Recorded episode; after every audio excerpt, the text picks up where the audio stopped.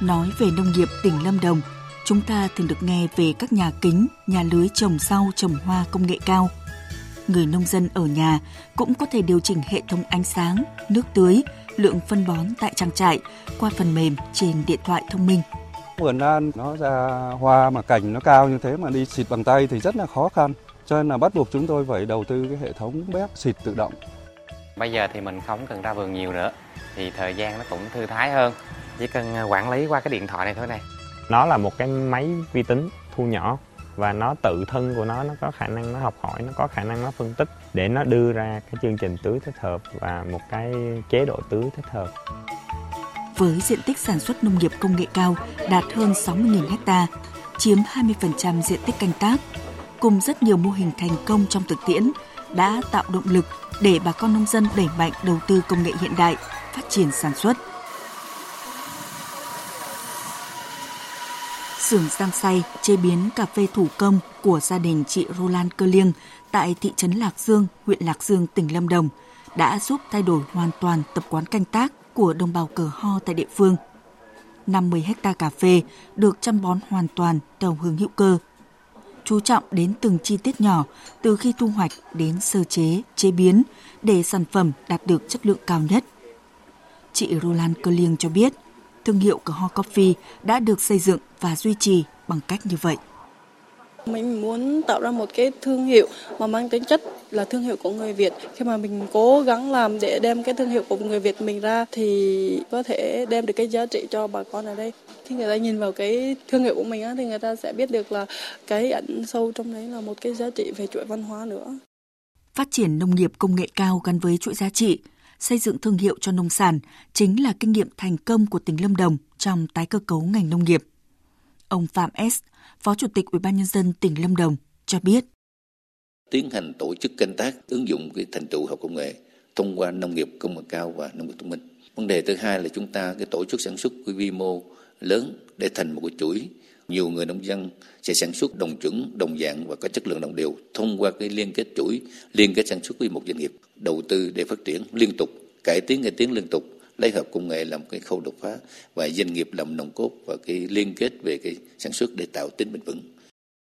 Sự ủng hộ của chính quyền địa phương tạo mọi điều kiện về quỹ đất, cơ sở hạ tầng để thu hút các tập đoàn, doanh nghiệp lớn đầu tư nông nghiệp công nghệ cao chính là kinh nghiệm để ngành nông nghiệp tỉnh Hà Nam bứt phá ngoạn mục.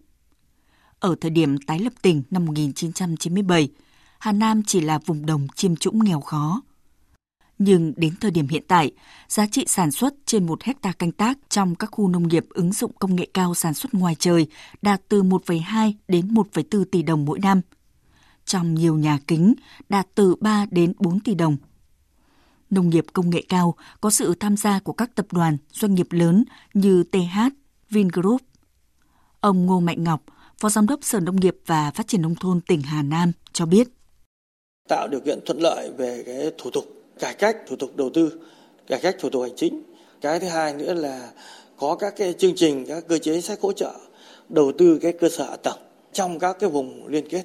Và cái thứ ba nữa là hỗ trợ kinh phí để chính quyền à, các xã tổ chức tuyên truyền vận động người dân để tập trung tích tụ đất đai để tham gia cái sản xuất nông nghiệp sạch xác định là khu nông nghiệp ứng dụng công nghệ cao chỉ là hạt nhân chỉ là vùng lõi để dẫn dắt nông dân để làm theo. Đúc kết lại kinh nghiệm phát triển nền nông nghiệp hiện đại tại các địa phương trên cả nước, ông Nguyễn Đỗ Anh Tuấn, vụ trưởng vụ hợp tác quốc tế, Bộ Nông nghiệp và Phát triển nông thôn đánh giá sự vào cuộc của doanh nghiệp, tập đoàn lớn trong nước và doanh nghiệp có vốn đầu tư nước ngoài sẽ giúp hình thành chuỗi cung ứng nông nghiệp công nghệ cao. Riêng đối với người nông dân, rõ ràng là hình thức sản xuất cũ không còn phù hợp mà phải liên kết thành hợp tác xã hoặc liên kết với doanh nghiệp lớn để ứng dụng công nghệ cao, tận dụng cơ hội thị trường do chuỗi cung ứng mới mang lại. Nó phải dính với cái lợi thế so sánh và dính với thị trường và đưa được các doanh nghiệp đầu tư trực tiếp nước ngoài nối được luôn với các doanh nghiệp có khả năng có công nghệ cao nhất. Từ đó mới đi lan tỏa ra các cái doanh nghiệp khác ở trong nước cũng như để nối kết với nông dân. Lâm Đồng như là các anh đã sử dụng một cách khá hiệu quả cái chương trình đầu tư khoa học công nghệ của nhà nước để gắn thẳng với nhu cầu của doanh nghiệp. Xác định khoa học công nghệ sẽ đưa Việt Nam hội nhập và phát triển trong thời đại cách mạng công nghiệp lần thứ tư, Hội nghị lần thứ tư, Ban chấp hành Trung ương Đảng khóa 12 ban hành nghị quyết số 06 năm 2016. Trong đó nhấn mạnh những định hướng để phát triển nông nghiệp hiện đại, ứng dụng công nghệ cao. Điều này tiếp tục được khẳng định trong dự thảo văn kiện Đại hội 13 của Đảng. Tuy vậy, câu chuyện từ chính những người nông dân và phân tích của các chuyên gia nông nghiệp cho thấy thực tiễn triển khai vẫn còn nhiều khó khăn. À, đầu tư vô sản xuất cái tôm công nghệ cao là đòi hỏi cái nhà là nhà màng á thì một hecta nó khoảng tới 7 tỷ. Nhưng mà hiện nay á, để tiếp cận như vốn vay của ngân hàng là chúng tôi không tiếp cận được. Đầu tiên là cái khoan về nhận thức. Riêng cái khái niệm thế nào là tích tụ thế nào là tập trung thế nào là tích tụ tập trung thế nào là tích tụ và tập trung. Nhiều chính quyền địa phương bây giờ loay hoay chưa hiểu. Cái khái niệm còn chưa hiểu thì làm chính sách hiểu gì? Thứ hai nữa là cách làm. Có địa phương thì để cho doanh nghiệp làm nhưng có địa phương thì lại chính quyền địa phương hỗ trợ doanh nghiệp làm rồi có những địa phương là làm toàn bộ cho doanh nghiệp xong doanh nghiệp chỉ việc vào thôi. Vai trò của đảng ủy chính quyền địa phương tôi cho đây là những cấp trực tiếp nhất để mà giúp nông dân. Nếu như mà không xác định đúng chức năng nhiệm vụ của mình là hỗ trợ người nông dân phát triển kinh tế thì rõ ràng là các địa phương sẽ coi nhẹ cái việc này. Từ nghị quyết của Đảng thành hiện thực trong cuộc sống là một quá trình vật lộn gian nan giữa cái cũ và cái mới, giữa cái tiến bộ và cái bảo thủ.